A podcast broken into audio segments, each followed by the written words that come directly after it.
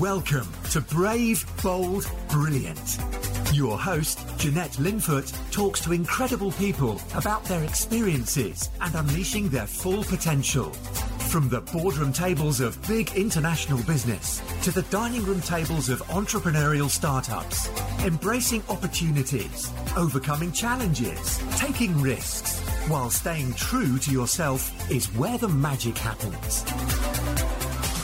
It's Jeanette here. If you're enjoying Brave, Bold, Brilliant, I'd love it if you'd subscribe, share with your friends, and leave a five star review. Let's do it. Here's the show. Welcome to the Brave, Bold, Brilliant podcast, Richard. Nice to see you. Thank you for having me. Oh, so excited. It took us a while to get this in the diary, actually. It did, but we're both busy people with lots going on, so these things happen. So, Exactly. but we're here now. We're That's here now. cool That's thing. the main thing.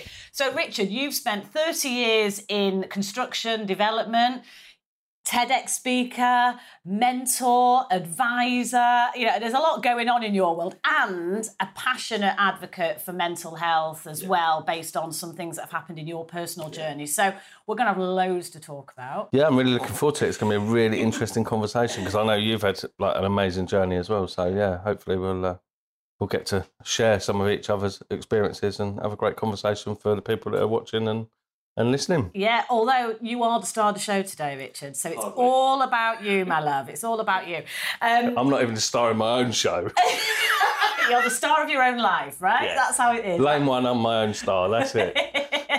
and your star is very much ascending, I would say, right now. uh, who knows that you know we're all on our own journey aren't we and the, i think the, the biggest thing and you know let's not muck about mental health's a massive thing and the biggest contributory factor to that is that people compare what they're doing with other people. And comparison is absolutely the thief of joy. Make no mistake about that. Mm. And so many people get caught up in this kind of mindset of well they're doing it why aren't i doing it? Well because you're where you i'm a firm believer we are where we're meant to be. So today i'm meant to be here soaking wet with wet feet doing this podcast because that's what we said we are going to do. And you know it's got to be fun right? But i'm a massive believer we are where we're meant to be. And because someone else hasn't achieved it and somebody they're comparing themselves to that doesn't mean that they're they're bad or they're rubbish or they're not worthy of anything it just means that they're where they're meant to be so Yeah, absolutely right. And and you know, we're going to talk about your journey, sort of where life started for you, how you've got Yep. to where you are today. So that is the perfect kind of segue into that. So do you want to just give us a, a quick canter Yeah. through, Richard? It'll be more a gallop. Um, uh, no joyriding. We don't do joyriding. Not on this show. Um, so I was born in Birmingham. Um, lived there till I was eight. It's where my mum was from. Um, my dad was from Southampton, um, and they met when my dad went to Birmingham to go to uni. So we lived there until I was eight years old, and my dad got promoted. We moved to Bristol, and the unintended, and I'm a massive believer of unintended or unintentional consequences. The unintentional consequence of that was that I moved from Birmingham, where they talk like that, to Bristol, where they sound like they've just got out of a tractor. So I got quite badly bullied um, for my accent and the way I spoke, Right. not helped by the fact that the education system in Bristol is not as far forward in terms of where the curriculum is as it is in Birmingham. That's not to say that there's that anybody's any cleverer or anything. They're not. They just teach different stuff at different times. So in every lesson, I I'd already covered a lot of the stuff, which also didn't help. So yeah, I got quite badly bullied as a kid, you know, and I wasn't small. I was quite a lump. Um, was pretty pretty trim and quite fit, unlike now. Um, but yeah, it was quite tough. And at eleven, I got a job in a pub. I got my first job, um, which started off as working in the kitchen, washing pots and pans, um, for one night to do a trial on a Thursday night, I think it was. And within a week, I was doing Thursday night, Friday night, Saturday night, Sunday lunchtime washing up in the kitchen, and then two or three weeks later, the guy that used to do the bottling up in the in, before school just didn't turn up one day. So they came and knocked my door and said, "Look, do you want to come and do this?" Got everyone out of bed. It was like really early. So yeah. So within a month, I went from no job to working four nights a week, a Sunday, and every morning before school At 11. at eleven. Oh my God, Yeah. I was earning about 80 quid a week and I loved it. But the best bit was that I could use some of my wages to actually pay off the bully so they'd leave me alone. Mm-hmm. So I kind of like won on two hands. But I actually learnt a lot of valuable stuff then that I didn't even realise I'd learnt until much later. Yeah. Um, I loved it. I absolutely, you know, I was the only advice my mum and dad could give me was, look, just turn up and work hard, be on time and work hard. So that was just what I did. I kept my head down. I didn't like act the fool. I just got on with what tasks were given me. When I'd finished, I'd ask, well, what's next? And it, it's just served me really well. They were, they were quite pleased with me. And then two and a half years later, my dad got promoted again. And we had to move from Bristol, which is down here, to Buckinghamshire, which is a, another quite a long way. And the same thing happened again. Different accent, different. We lived in um, a small village and we went to school in like the local town, um, but there were different educational authorities. So there was a lot of kind of village versus town, sort of like young Right. anger and violence and Yeah. stuff, which was not not great. So that was a bit tough. But you know, I sort of employed the same lessons that I learnt in the first place. But I lost my job because obviously I moved, mm. and that was massive. That was I felt I felt like a little bit lost. Mm. And on my first day in school, there was a lad there called John Bradley, and he was just really nice to me. He was like, "Look, come on, I'll like come and talk to me. You'll be all right, be fine." And I'll come back to John later on. But that sort of reaffirmed that actually people my own age were okay. Because for, for for the last two and a half years, which was sort of twenty percent of my life, I've been pretty much mixing with adults, and it was really cool. I got on really well with them. But I hated the people my own age because they were just like horrible not really into the same stuff I was. So so I left home at 16, went to work in the construction industry and never ever looked back. You know, I was my dad did an extension when we were five and I helped in the footings doing that. And I knew then just taking a pile of like raw materials and building something that's physical. I mean, we're looking at a map with loads of property on, which Yeah. is quite interesting. But but to create something physical and tangible from a pile of random stuff was like, yeah, I like this. I like this a lot. So I always knew that I was gonna gonna do something in construction, and that's pretty much where I've been ever since. I did a spell in an estate agent in the recession for a couple of years, which was I didn't really enjoy it. I liked the buzz of doing the deal because as much as I love constructing things, I love doing deals. Whether that's restructuring deals, whether that's sorting something out, sorting out a bad situation in a business, whether that's putting a deal together to sort a business out to move it forward and sell it for someone, whatever the deal is, or whether it's negotiating a contract. I Yeah. just love doing deals. And if Tom Hartley hadn't nicked the tagline, the deal maker, I would have had it for myself. But that's what I enjoy doing. I like building stuff and I like operating in the construction and property industry. So you found something that you loved Yeah. at, at quite a young age, actually, because at 16, I mean, some people never find Yeah, what their exactly. thing is yeah. for and years. I think there's nothing you know? worse than not knowing what you want to do and where- where your passion is ultimately. Yeah, yeah, exactly. So I think that's great. And and you know, I don't know with the with the bullying and all of that. Did that did that affect you as an adult, or was it just at that moment in time, which was quite a long period, where it was obviously pretty rough for you? So did, did you park it there when you kind of went into the world of work and construction, or did some of that stay with you as an adult? Because I think it's an interesting thing. Because what happens in our childhood can often affect us as as, as an adult, can't it? And it's just interesting Yeah, to see it and from your point do you know view. what? It's really interesting because I've been really looking forward to this interview, and I've done loads, and I've no one's ever asked me that question. So well done, firstly. I think I think some of it I parked there Mm. because it was at the moment. Um, I don't bet any grudges again for the people that did it. You know, they were in their own space at the time. You know, and where they are in life, and that's where they're meant to be. Um, I think I learnt some stuff at the time. I think I've learnt more now looking back on it. Um, but I think I've seen, as, as tough as that was, I've seen far worse bullying in business and in industry, Mm. even like up until like a few weeks ago, something I saw in the workplace. Um, but that was a, a board that I'm a trustee on. It wasn't a business I'm directly operationally involved in. There's more that goes on. There's an awful lot of bullying. There's a lot of bullying in construction, but there's a lot of bullying just in general business Mm. because not all bullying is physical. Far more of it is actually the subtle, slight, underhand stuff Yeah. that happens and goes on. I mean, my wife had to resign her job in the police because she was bullied. Mm. It was the only job she ever wanted to do. Is what is that all she, she set her whole life on being a career copper, and the way they treated her and the bullying that went on meant she had to resign. So Yeah, so Yeah, it, it does comes in all, happen. all shapes and sizes and all, all forms. yeah, massively. So I guess your radar's a little bit up for it, uh, you know, aware of, of what's going on, Yeah, probably hugely. more than a lot of other people, possibly. Yeah, massively. I mean, there's all sorts of different things people call it. I mean, someone was talking about it the other day and was sort of branding it emotional intelligence. I'm not sure it is. I think it's just being aware of actually. I had an amazing boss who was an MD of a business I worked in, and we got on really well. She wasn't massively sort of construction orientated, but she knew how to read a room, and her people skills were off the scale. Mm. And one of the things that she taught me was looking at team dynamics and dynamics in meetings and dynamics in when you're pitching and all sorts of stuff, which was really fascinating. So it's something I always look at. And like as an example, so when we sit down with for a meeting now, we always, always do a pulse check. Mm. And I'll lead on it. And no matter who it is, whether it's client facing or internal, and we do so we do two scores, both out of ten. Where are you personally and where are you in business? And just a sentence about why. And some of the stuff that that has unpacked has been Mm. off the scale.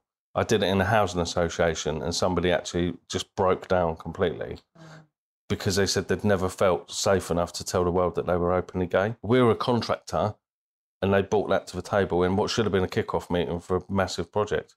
Wow. And that was the first time they'd ever felt safe enough that they could have that conversation and openly admit to to how they felt. And I got a lot of stick for doing that. And I don't really get stick about it anymore, but I did at the time and for quite a while. Mm. But how many businesses do you go in?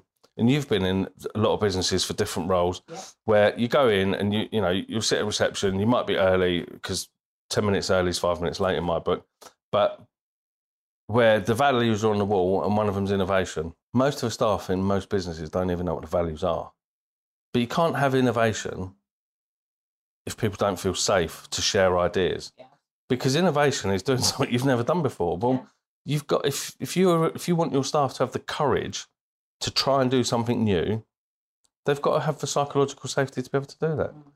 And if you can't create that culture, why have you got innovation as a value on your business? Because actually, it's not you're not true to your values, are you? So, who are you trying to kid? And I see it all the time, Mm. and it frustrates the hell out of me. It's like if this is not difficult, but it has to be led from all culture and business has to come from top down. Yeah, no, I agree. And and and and also, you know, I always I often talk about in the businesses that I've ran, you know, you've got a typical organisation structure with the boss at the top and a, a pyramid, you know, and, Yeah. and the, the customer facing teams or the, you know, the guys on the on the building site, Yeah. whatever it might be at the bottom. And actually I always say no, reverse the it the other way pyramid yeah. because these guys are the most important. They're the ones that really know what's going on. Yeah. And if you have a mindset and a culture to that where you create a safe space for people to be themselves, be able to openly speak about stuff and to come up with great ideas, you're going to get the best out of people 100%. But you're going to be able to attract the best people because people are going to Yeah. want to come and work in that environment. Yeah. And I've never seen a business yet where if you took look at the people that that are lower down in that pyramid, if you don't have those people in that pyramid, you don't have a role at the top. No, You don't have a business. And yet, and specifically in construction, so many people treat the guys at the bottom, which very often these days are not directly employed, they're mm-hmm. subcontractors, get treated extremely poorly. yeah. It's like what they you don't understand is if you don't have these subcontractors, you've got a business. So treat these people fairly, treat them with respect, and you might actually find you get a different outcome. Yeah, yeah, absolutely. Let's talk about construction a little bit then, because obviously you got into it at five. yeah, that was when my first foot in at five. Yeah, when we were chatting before we pressed record, you said, I said, it's 30 years, isn't it, Richard, you've been in the business? Well, actually 40. I was going, 40? Oh there's a God. photo on my phone. While you're talking, I'll try and find it, and I'll show you the I'll show you the evidence. Fantastic. I believe you. I believe you because I know you don't lie. So so you start you you obviously had that, you know, that early taster with your dad at a very young age. And Certainly then, did. And then at 16 you got into it properly. So that was was that that was working on a site um, Yeah. and kind of learning the trade Mhm, presumably yeah. for quite a while. Yeah. And then you've progressed. I mean, you've done some huge, huge developments, haven't you, over the Yeah, years? big pull. Yeah. So can you talk about units. the progression a little bit? Because I think sometimes people might look at you and they might go, "God, Richard does all these massive developments in construction," but you didn't immediately you get into yeah, that. You've got to you've yeah. got to earn your stripes along the way, haven't you? And it's gradually you It- it progress. certainly yeah. So so can you just explain that bit of the journey Yeah, and how the type of projects that you've kind of been involved in, where you started? Because someone might be thinking, "Yeah, I want to get into this," but it just seems a bit daunting. How do I get to those big projects? Mm-hmm. Yeah, You've of got to start at the So- bottom.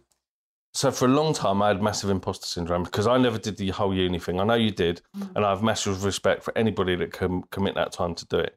I think it's a different model now. My eldest son's going off to uni, staring down the barrels of 60k debt that is going to cost him to do it. Yeah. So I think it's a different world now. Um, I chose not to do. Education and me, until the last 10 years, didn't really see eye to eye. Yeah. I went to school because it's where the fag shop was and the rugby pitch. my interest. And I've actually just found I was the first year to be given a national record of achievement, and I've just found it because my parents are moving house. Wow. So, so I went into construction on on the tools as a trade. I was a young dad, and I thought I had a conversation with my wife, or my first wife, I should say, be clear. And construction on the tools is a young man's game. Yes, there are people that are doing it in their fifties and sixties, but it's not ideal. So I put myself through college. I did an ONC, HNC um, day release. So I had to take a day off site and I was on price work. So if I wasn't there, I didn't get paid. And then I had to do the coursework and the homework, which was probably another eight to 14 hours work outside of that. Um, so I did that. And then a friend of my ex wife's was a QS for a big house builder. And they came around for dinner one night and he was like, You're doing really well at this, like, this coursework. Because he would like, he was probably my second kind of like unofficial mentor Yeah. because mentors are so so important. And he said, "Look, you're clearly this is what you're destined to do. Why don't you just write a CV out and just send it to some recruitment agencies? Just fax it to some recruitment agencies because that's how Back long ago it was. Yeah." I was like, "Okay, what's a CV?" Because I literally, I'd know, you know, I was a tradesman. I don't know what a know what you CV. know, I thought a CV was a French car. So I wrote, I wrote out a CV. He then went, look, I think you need to structure it like a little bit differently. Mm-hmm. So we did that, sent it off, we sent it to one agency because I was like, look, I don't, I'm not a kind of like massive bandwidth. Let's do a thousand. Let's do one and just see where it goes. Because I was really nervous and apprehensive about it. And they rang me on the Monday. That was on, I think we faxed it on the Sunday night after we'd finished it. And on the Monday, they phoned me and I was like, what? This is, uh, but I had nothing to compare to and contrast it. I didn't have a contrast frame. So I was like, what? This is and it was, I kind of got a bit overwhelmed. And they were like, we've got you five interviews. I was like, what does it mean you got, it's like 10 o'clock in the morning on Monday. So anyway, so they lined me up five interviews. I went to three. On the third one, like, I think one was on Tuesday, one was Wednesday, and there was one on Thursday. It was the other side of the M25, so I had to take a day off to do it. Got stuck in traffic on the M25, got there an hour and a half late, had to be interviewed by a different person than the person I was meant to be because he'd had to go to a meeting. And the guy stood up at the end of the interview and went, I'll offer you the job. I was like, wow. So I had a conversation with my mum who gave me some advice, which was, I'll, I'll give it a week. And I was like, okay. And for a lot of years, I was like, that hurt quite a lot. But I think now, having sort of, you know, done quite a lot of work on myself, I think actually probably that was what I needed to hear. Because that, from that day to this, has been my fuel. That's like my nuclear rod. That's my fuel to like, I am going to do this. And do you know what? No matter what anyone puts in my way, Yeah. I'm going to smash through it. Now, my mental health has been like someone's ECG. It's not always been great. I've had times when it's been really poor, but that's always been my fuel is to like, you know, absolutely be the best version of me that I can be, Mm. which is why now I'm so massively invested in my own education and, and training and and sort of personal development really because I literally just I don't I believe that tomorrow I'll be a better version than I am today. Mm. Today I'm going to be better than I was yesterday, Yeah. and it's just I don't know where it'll end up, but that's the really exciting bit for me. And I also believe that people pay me to coach and mentor them. I'm a non-exec of other businesses. I'm a trustee of charities. I owe it to all of those people that invest in me to be the best that I can be for myself. So that's why education's always been massive for me. Mm. I've enjoyed it. It's been huge. So I got offered the job. I accepted the job and I had massive imposter syndrome. But I also had this kind of feeling that if they've invested in me, I owe them big time because they've they've taken a bit of a gamble on me. I haven't gone the traditional route where I was up against people with degrees and like uni track records and stuff. So for the next 10 years, I just worked my nuts off. Yeah. Absolutely. I'm not, I am proud of it because I did work my nuts off, but it cost me my first marriage. Um, and I didn't have a great relationship with my son um, because I, just, I was a workaholic. I was absolutely relentless. I was up at 4 a.m. every day. I was leaving the house at 5. I'd get home at 8, dinner. I'd do three, two or three hours paperwork. I was literally surviving on Red Bull and Pro Plus tablets. But I went from site manager to operations manager in 10 years. We did it. We were literally about to sign the documents to a management buyout, and it was only because it was bank backed, and the chairman of the business said, "You're not getting funding. I'm not letting people go into debt to buy the business." that it didn't happen. Otherwise, it would have happened, which was really frustrating for a lot of people because we'd put a lot of time and energy into that to try to get it to work in building that. You know, you've been there, you know what it's like. You have to put produce all manner of projections. There was a whole lot. And it's not even just the paperwork. I had to have a lot of conversations with my wife, with my family about because banks don't lend money for MBOs without you actually, sorry, management buyouts, Yeah. without you having some skin in the game. And you know, it was pain money they used to call it back in the day. Now it's called skin in the game. But Mm. Yeah. yeah. they wanted you on the hook essentially. So that was really frustrating, and I was, I just felt like, what am I? Why have I? I've wasted that time. Was that a low point then? If you look back, Yeah, was that that, was- a real kind of moment where you yeah, thought, it oh, was. It was a moment of definitely a lot of kind of like inward sort of right. What am I doing? If we're not going to do this, I can't go back to just being an employee. This is just not going to work for me. I had a long weekend off. I think it was probably like August time, like bank, long, long bank holiday weekend. Um, absolutely randomly, I got a phone call on the Monday morning from a guy who's a subby. He's got a big decorating subcontractor. I've got a 400 blokes work for him. Said, I need you to do me a favour. This client of mine, the management team are just not great, let's just say. Um, it's been bought by someone else and they need someone to run it. Will you have a conversation with them? So I went and had a conversation. The conversation turned into a job. They offered me the role of MD. I was just 30 years old. So it was the role of MD of one business and director of two others. And I'm not, you know, I can say it now. My ego was like massively flattered. It was a six figure salary, course, yeah. 100 grand car, fuel car. It was an amazing pack. Absolutely the wrong decision because I don't know about you, but most people could always find a situation where they've been promised something. And when they actually get that thing, it's not quite what you think you were going to get. If it's too good to be true, it probably Yeah. is.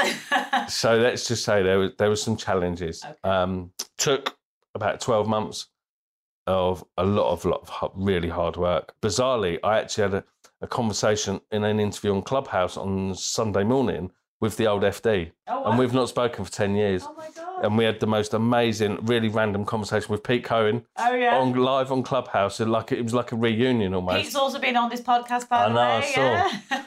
So that that so that was amazing. So we did the work, we got it restructured, and then the banking crisis happened, and we got a payment in from Wandsworth Council. so what year we're in? We're in 2008. Are we Yeah. then? About yeah. So- okay. Cool. Banks decided actually, yeah, we don't really like construction anymore. So it just dominated the whole group, and that was probably probably the lowest point I think because they'd just bought another business that they'd asked me to go and run up in Liverpool or just outside Liverpool, twelve million pound contracting business. Should never really have bought it. They bought it for a pound, and it, it yeah. to say it was distressed was um, Yeah. probably the understatement. So I decided that look, I need to I need to just get away. I was single at the time, so I literally just booked a flight. I bought a burner phone at the airport because I just wanted to just ditch my company phone because I was Yeah. getting so much grief, even though it was like nothing we'd done. And I was sitting in a cafe in this like absolute dirt track side road in Luxor in Egypt, and there was a guy sitting at a table opposite me, and I could hear his voice, and I was like, "That sounds really English."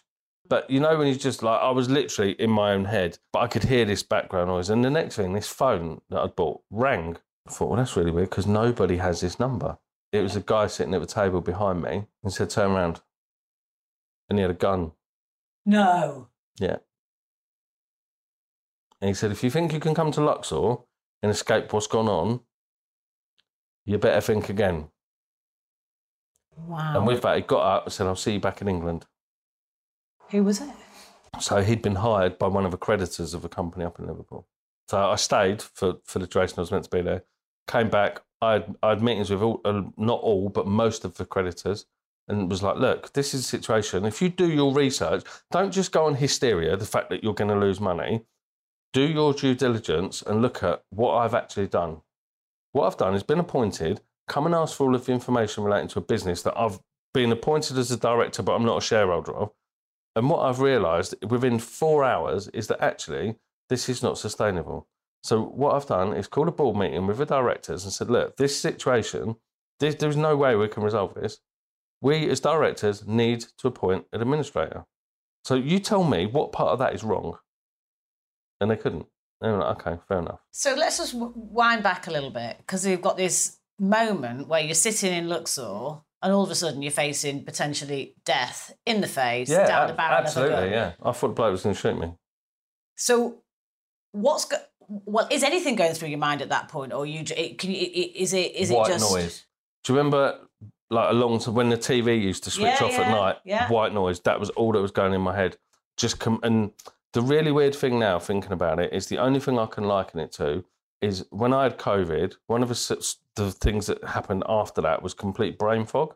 Mm. But I'm quite good at maths. Oh, You have to be doing deals. I couldn't make two and two make four. Now, arguably, as a QS, it should be three or five and never four. Mm-hmm. But I couldn't, and it was that absolute brain fog. I just could not think. I was paralyzed. Stop. I couldn't move. I couldn't stand up. I couldn't turn. Just absolute shock, and that's what that's all it was. And when I had counselling years later, that's what they said it would be. It's It's, just uh, absolute, yeah, blunt, blunt trauma. Trauma. Yeah, because you just don't know what's going to happen. So, so obviously you went back, you spoke to the administrators, and and, and you, you kind of resolved everything. But did you resolve that trauma? How long did it take for you to really uncover that that trauma? Because you've had quite a lot of highs and lows here, haven't you? I mean, and, Yeah, and I I- really yeah. appreciate you speaking so candidly because the thing is, in business, in life, careers, whatever. Not everything is going to go well. You're going to have highs and lows, aren't we? All of us. Yeah. And actually, sometimes people don't talk about that. You just talk about all the great things. People never talk about it. And, and it's important that we're honest and we, we share, I think, to support and help each other. And that's what this is all about. But that traumatic, there's been a couple of things. There was a moment where your mum made a comment that, that was hurtful. Yeah, that's But that was one Yeah, thing. But that's- it's, that, that was power. Yeah. That was fuel to keep yeah. That's going. been that's been my fuel ever since. and since. she probably said it from a point of love, actually, of Yeah, wanting to yeah, protect you. yeah. Um, and then you've had, you know, some business, significant business ups and downs, gun being pointed at you, massive trauma. So at what point did you unravel that through counselling or whatever? At what point did I unravel that, and how or did did, you or unravel? did that or did it unravel me? unravel you? Okay, good, Okay, good, good question so back. And I think there's a really important point about actually before I answer that. So there's a really good book by Matthew Syed, and it draws parallels between most business and aviation. And in aviation, when there's a problem, they open the black box, they work out what the issue is, and they share it with every pilot. No other business does that. They brush it under the carpet. Sorry, I just swore. They brush stuff. You can edit that bit under the carpet or leave it in. And we don't share, and we're doing people a massive disservice because mm. people can learn like I've learned loads through mentors, through being able to like get results ten times quicker by understanding other pe- things that other people have done wrong. So now I've swerved your question. I'll come back and answer it. So I didn't unravel it; it unravelled me. So I'm massively into my mindset and my development. Yeah. I was on a retreat in Cork, and it was kind of so the retreat was like everyone's sitting around in like a horseshoe round a conference table, and everybody had like a 40 minute hot seat, followed by an hour of Q and A from other people to help and share and support what they were doing. And my hot seat was on day two in the morning.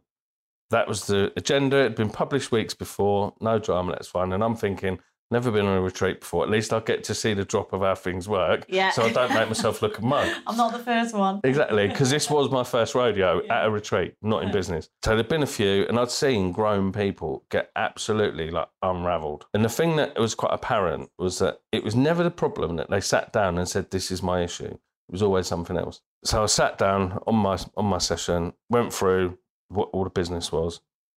Everyone was like, "Wow, these numbers are really good." And these, and I'd given them some examples of client feedback and like what our P and L was and what our balance sheet. was. And they were like, "Wow, this is good." And I was like, "Thank you." And they started like there was a it wasn't like a like massive happy clappy Tony Robbins. This was like twenty people, I think. Yeah. And they were like they all they all clapped, and I was like, I stood up, and I can I'm putting myself back there now. And as I stood up, the mentor barked at me to sit down and shut the fuck up. I was like, okay, I didn't see that coming. And they were so, and then everybody was like, well, why don't you bring someone in as a contracts manager? Because clearly this is scalable. And that's when I started to unravel because I was like, I don't want to put my head above a parapet. I'm quite happy. And I think I'd probably deliberately engineered to still play at a small level. Even though I'd achieved quite a lot, I was still playing at a small level.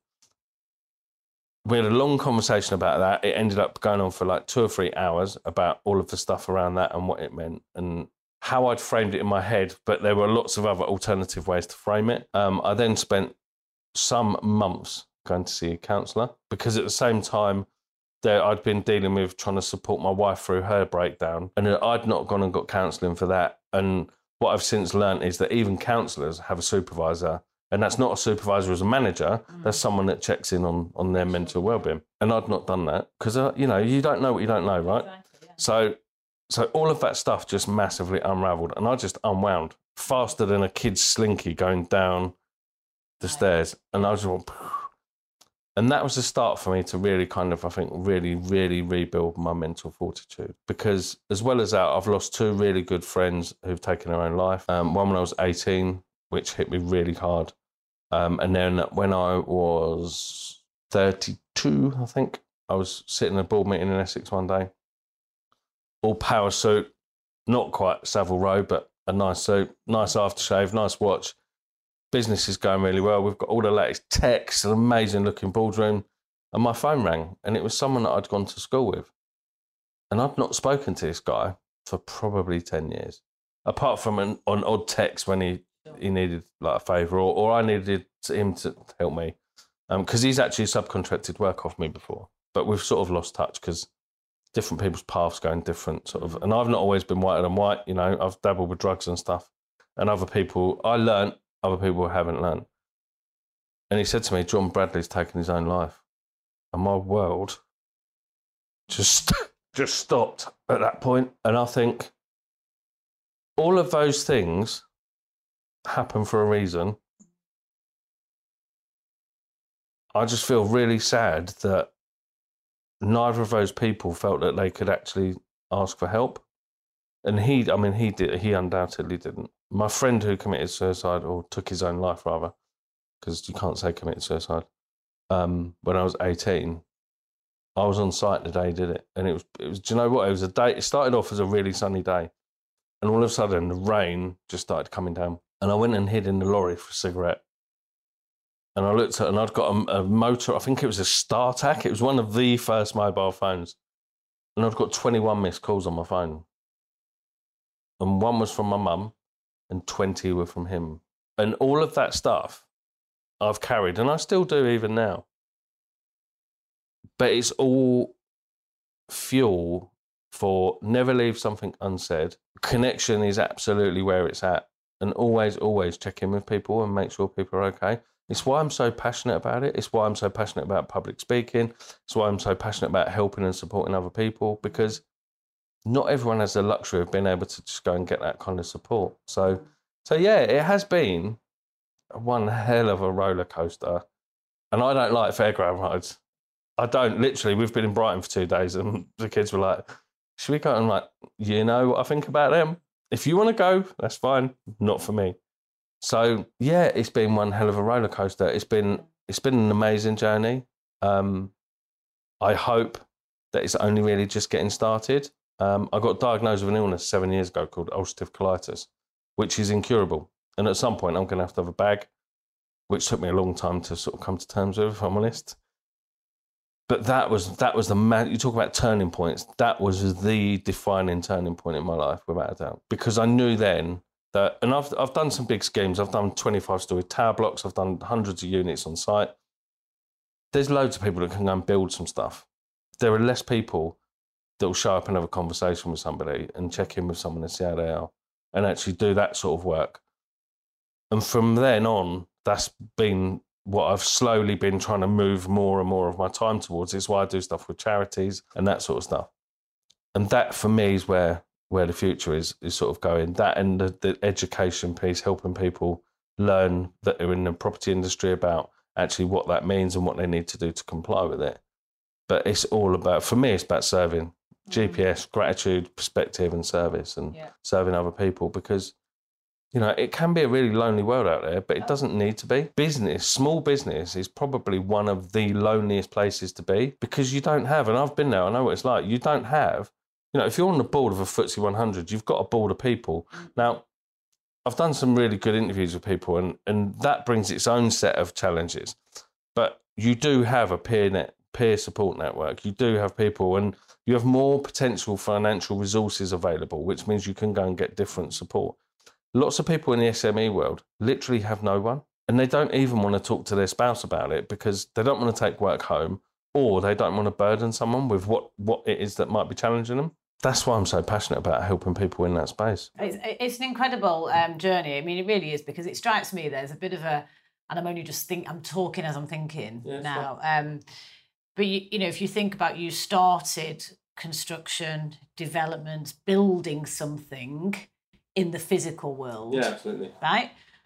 And now you've almost had to rebuild your own mental resilience capacity through the Yep. journey you've been on. So there's been a bit of a rebuild Yeah, bit, if you like, yeah, in yeah, in the in the sort of um more of the mental arena and the spiritual side of things. I'm not talking about religion, but spiritual. Yeah, Um, and now you're helping others kind of bring those two worlds together. So, yes, build a business, yes, know how to construct amazing developments, but actually, what about building yourself through the process? And, and I think to me, at listening to what you've been through and what you've achieved, you're, as you said, you're exactly where you're supposed to be. Yeah, And I remember us having a conversation because you and I we've met through our public speaking and Yeah. training and working on our development, trying to be better, better people in the, you know in that space.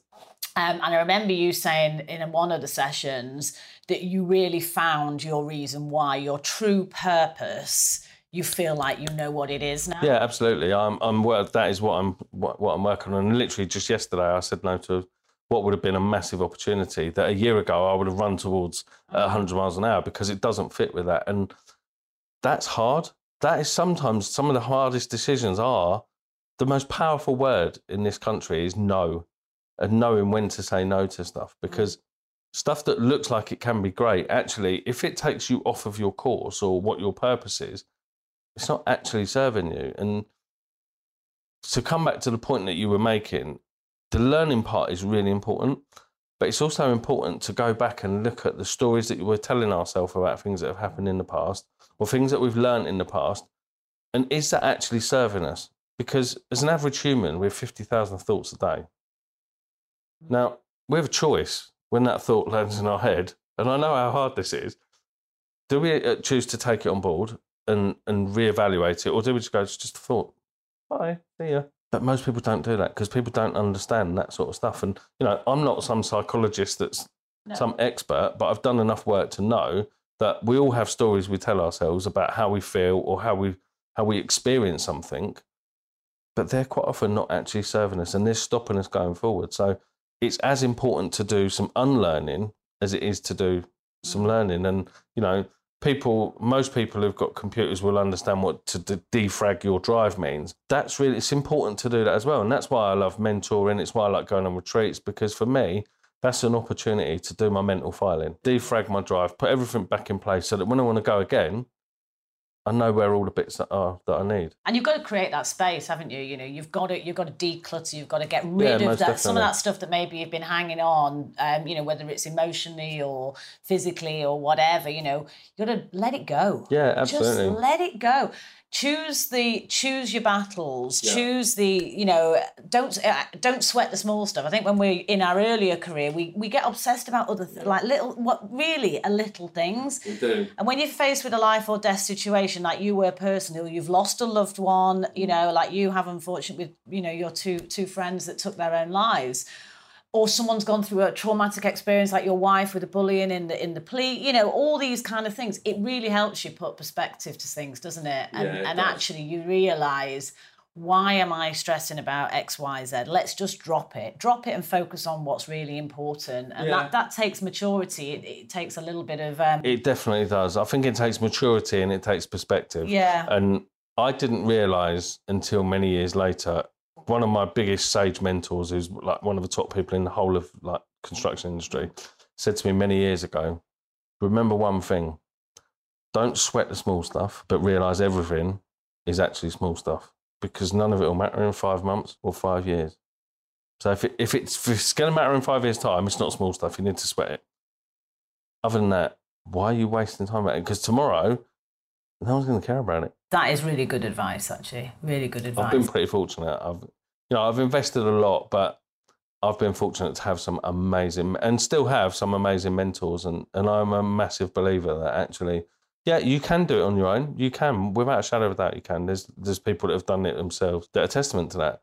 But if you want to do it and know you're doing the right thing and have the comfort and the peace of mind that actually you are doing the right thing at the right time, then yeah, massively get mentors because it's a really, really good way to to sense check what you're doing, learn from other people's experiences, but also get feedback from the wider industry because Mm. mentors don't just mentor one person, they mentor loads of other people as well. So they can cross pollinate ideas and, and also share opportunities as well. Hundred percent. I mean, you know, you're a mentor. I'm a mentor. We've both been mentored and coached over the years. You know, so we're living proof that that it might it most certainly makes a massive difference to my definitely career life and Yeah, mindset and stuff. absolutely. So huge advocate as well.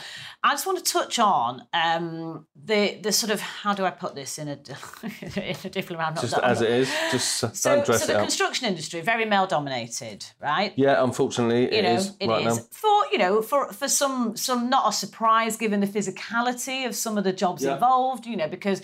You know, I'm all for equality, diversity, inclusion. is a massive thing that I've, you know, I, I spent a lot of time making sure that men, women, LGBTQ, gender, race doesn't matter to me. Everyone should have an opportunity, right?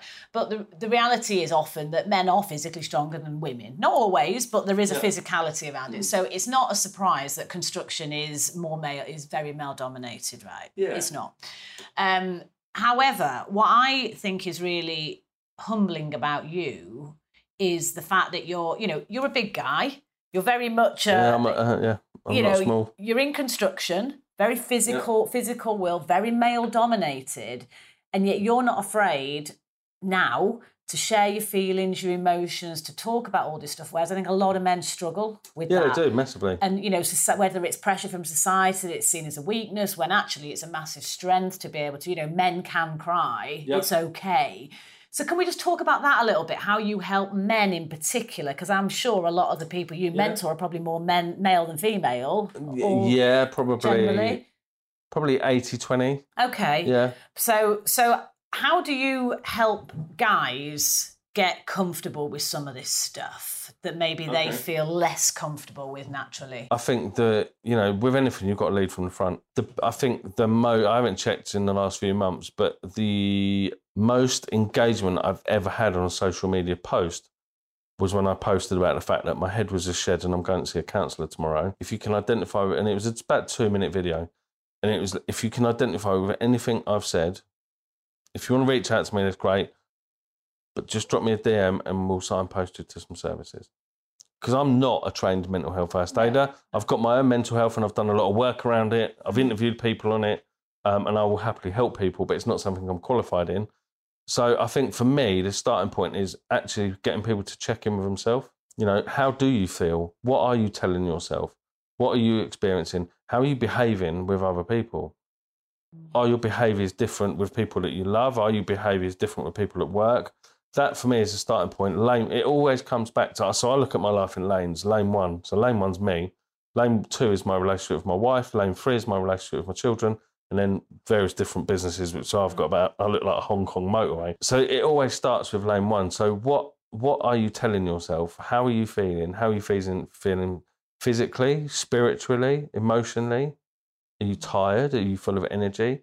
So it always starts with actually that person first and what are they actually feeling? And, and I'll lead that. And it's just uh, coming back to that checking in exercise. Yeah, it's always right. This right. I'll say right. This is what we're going to do. This is and I'll go first. So I'll say right. Okay, bang. So I've and there is nothing I, I won't talk about. You know, having you see and having to get your wife to take suppositories and put them in the bin means my dignity set sail a long time ago. So nothing is off the table. So I will literally talk about anything. So it's really the starting point is where are they at? How are they feeling? And by oh, by going first and showing actually this is where I'm at, people very slowly start to talk about stuff. And I don't think men talk about stuff necessarily any slower than women do. I think there are probably massive societal pressures. Yeah. You know, you get gangs of blokes together, they don't first start talking about their feelings and their thoughts. S- Whereas women have done that for a, for a, for a great long period of time, certainly in peer groups, Yeah. perhaps not with their parents. I mean, I did some fascinating podcast interviews around the menopause mm. and had some amazing conversations about the fact that that women don't talk to their mums about the fact they're going through the menopause because quite often they'll just get told, "Well, I had to deal with it. Get on with it. What are you banging on about?" So I don't think necessarily it's exclusive to men. No. I think there are challenges. I think we need to be very careful around the whole subject because there's lots of people. You know, there's a difference between mental health and mental illness. And I've seen what's happened to people that have got the latter, and that is not pretty. But there are lots of people that just need some support, Yeah. that are going through a bit of a tough time, that haven't got anybody to talk to, and with some support, will be fine. There's a world of difference between that and somebody that genuinely is mentally ill. And I think part of the problem is that the services are getting clogged up with people that actually, with the right support, would be fine. But they're being signposted to the wrong services, and then consequently, services are being overwhelmed. So at the start of lockdown, three months into lockdown one, I interviewed one of the top CBT practitioners in the UK because CBT is massive for mental health Explain what CBT is. cognitive behavioural therapy. So that my wife used it, and I've seen other people get massive benefits from it. Their services were eighty percent down on the previous year because people didn't want to trouble the NHS because they thought they were too busy. Yes, they were trying to deal with it on their own or not deal with it. Yeah, or not deal with it. Fast forward to the end of like the last lockdown, they're four hundred times overwhelmed. Yeah, okay. It's all come to. It's all now coming to fruition, and people do find it hard. People, you know, we took away people's ability to connect face to face. You know, forget being defined by our job role or or our marital situation or our societal role. we're human beings first, and we're hardwired for connection. That is what we need that to survive. We needed that when we were in tribes and in groups hundreds and thousands of years ago. By removing that, that's absolutely huge. And I don't think that there was enough work done around actually what that would look like before the decision was taken to lock down the whole of the country. No, because it was an emergency and you're dealing with the crisis, aren't you? And and yeah. actually the fallout is, like you say, significant. I, I agree with you. I mean, I think um, I think a big part is communication. Yeah. You know, and there's a great book actually which I recommend called Fierce Conversations by Susan Scott. I don't know if you've read it. Um, okay, so it, it and it works on a personal basis, works on work, business, whatever. But the point being that if you need to have a difficult or a tricky conversation with someone, um, nine times out of ten people will avoid it because they don't want conflict right? And they see it as conflict or confrontation or whatever.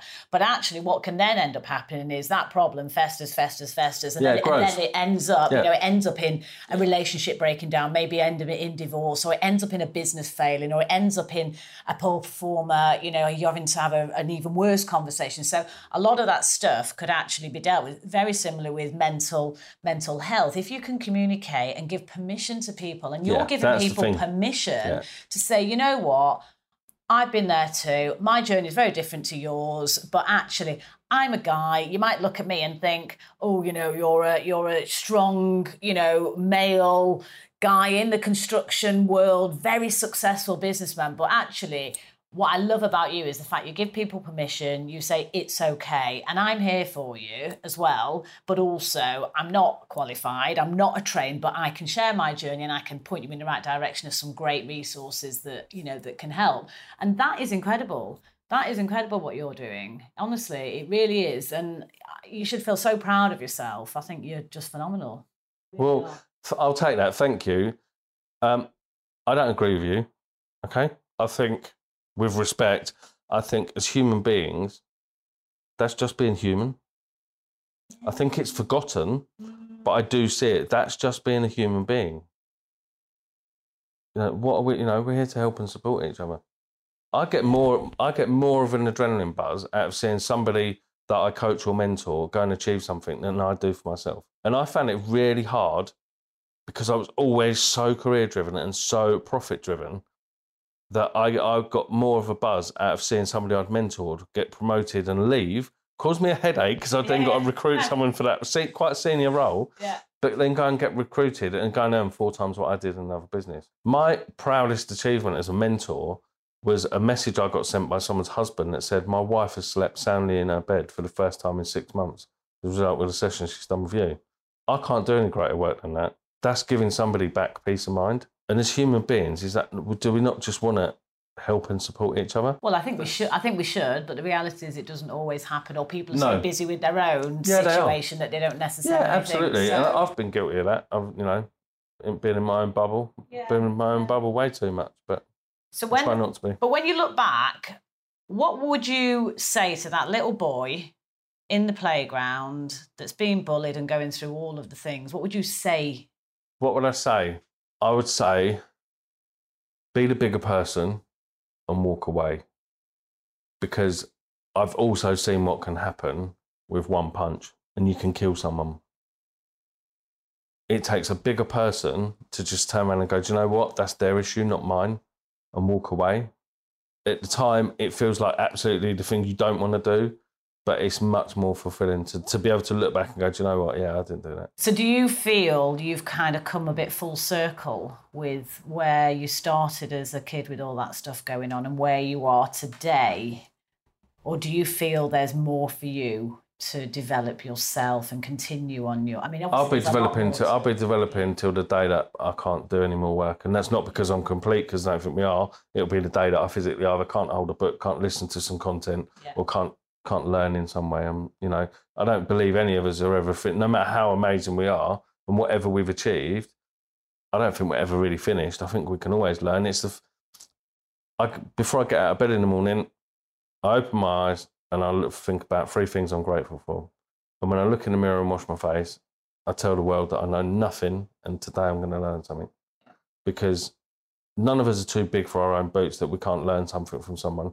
You've just got to see where the, where the lesson is and where the opportunity is. You know, I get more opportunities these days than ever before. And that's not probably necessarily because I'm out there more. I think it's just a mindset thing.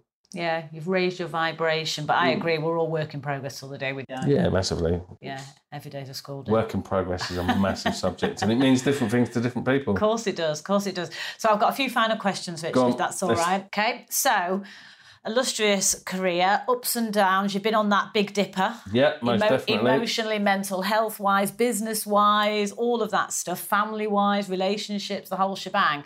Um, so when you look back, can you think of the best piece of advice that you've been given? The best piece of advice that I've been given. Wow. Yeah, I can. Get out your own way. So many people are in their own way because they don't realize they need to actually go, do you know what? I can do that thing. That thing that I think I can't do, actually, I can. I just need to work out how to do it or who can help me support me do it. And that's not me promoting coaching or mentoring. That's just from my own experience. I know I've not achieved stuff because I've been in my own way, telling myself I couldn't do it for, for any number of reasons. So mm. that, I think that probably would be my biggest, closely followed. Oh, you're greedy having two. Go on, I've I'll let you. greedy. That skill set without mindset equals upset because it's so true. You don't, you know, we all need, as a business, you need all the right skills. But if you haven't got the right mindset, you can have the best set of skills in the toolbox, but they're not going to get you there. yeah, it's an inside job, isn't it? Certainly is. We'll start with start with that first. So, can you think of any bad advice that you've had that didn't go so well, or maybe you ig- or maybe you ignored some advice because you Oh, thought I've at the ignored time. loads of. I've ignored loads of advice. I I got told many many years ago never work for someone else and always be self-employed, and I but and I did I did take that for a long time. I don't necessarily think that that's true. I think it's I think people have got to do what serves them, and for some people that is a PAYE job, but that doesn't have to define you. You know, we've all got 24 hours in a day, whether you're Bill Gates, Barack Obama, or Mil Yu it's how much you achieve is down to how you spend your time and what you focus on. So you might have a PAYE job, but and I hate this phrase, but I'm going to use it. But you might decide that you want to get a side hustle and do something else, and that might just be some education, or it might just be a job where you do you make something at home. I mean, I had a job when I was ten, no, twelve, putting together car phone aerials. So do you remember the aerials they used to stick on the oh, windscreen? yeah. Me and my brother used to put the aerial bits, to, all the little brass ferrules on a piece of wire at home together, and we had to do three thousand for thirty quid. But there's there's ways of making money. If you think like, there's always a way that you can do stuff, especially in this day. Anybody that can't make money in this day and age is not doing it right because there's so many ways that you can leverage tech and the IT stuff. Yeah, days. and we're lucky, aren't we? We live in it. We live in a Yeah, society in a developed world where you know we're very privileged compared Yeah, to other parts of the world, and, and I think that makes us incredibly well. It makes me incredibly grateful. yeah, it does. Me shows opportunity everywhere. So my final question. Go for it. So this podcast called Brave, Bold, Brilliant, as you know. So what does that mean to you, Richard? Brave, bold, brilliant. Okay, so for me, it means fundamentally, absolutely embracing, uh, embracing being courageously imperfect. Mm, love that. What a way to finish. There you go. Fantastic. So where can people find you, Richard? People can find me on LinkedIn, they can find me on Facebook or they can find me on Instagram. I'm rmstone 2011 on Instagram. I'm a very visual person, so I love a bit of Instagram. But yeah, I'm on most of the social platforms. Oh, fantastic. You know what? I can't thank you enough. I've been really looking forward to doing this interview. Yeah, and me too. honestly, I've loved our conversation. It's, uh, Yeah, been it's a been pleasure. great. Thank you. Thank you. I really hope you've enjoyed Brave, Bold, Brilliant. Don't forget to subscribe and share with all your friends. And if you've enjoyed listening, I'd love it if you'd leave me a five star review.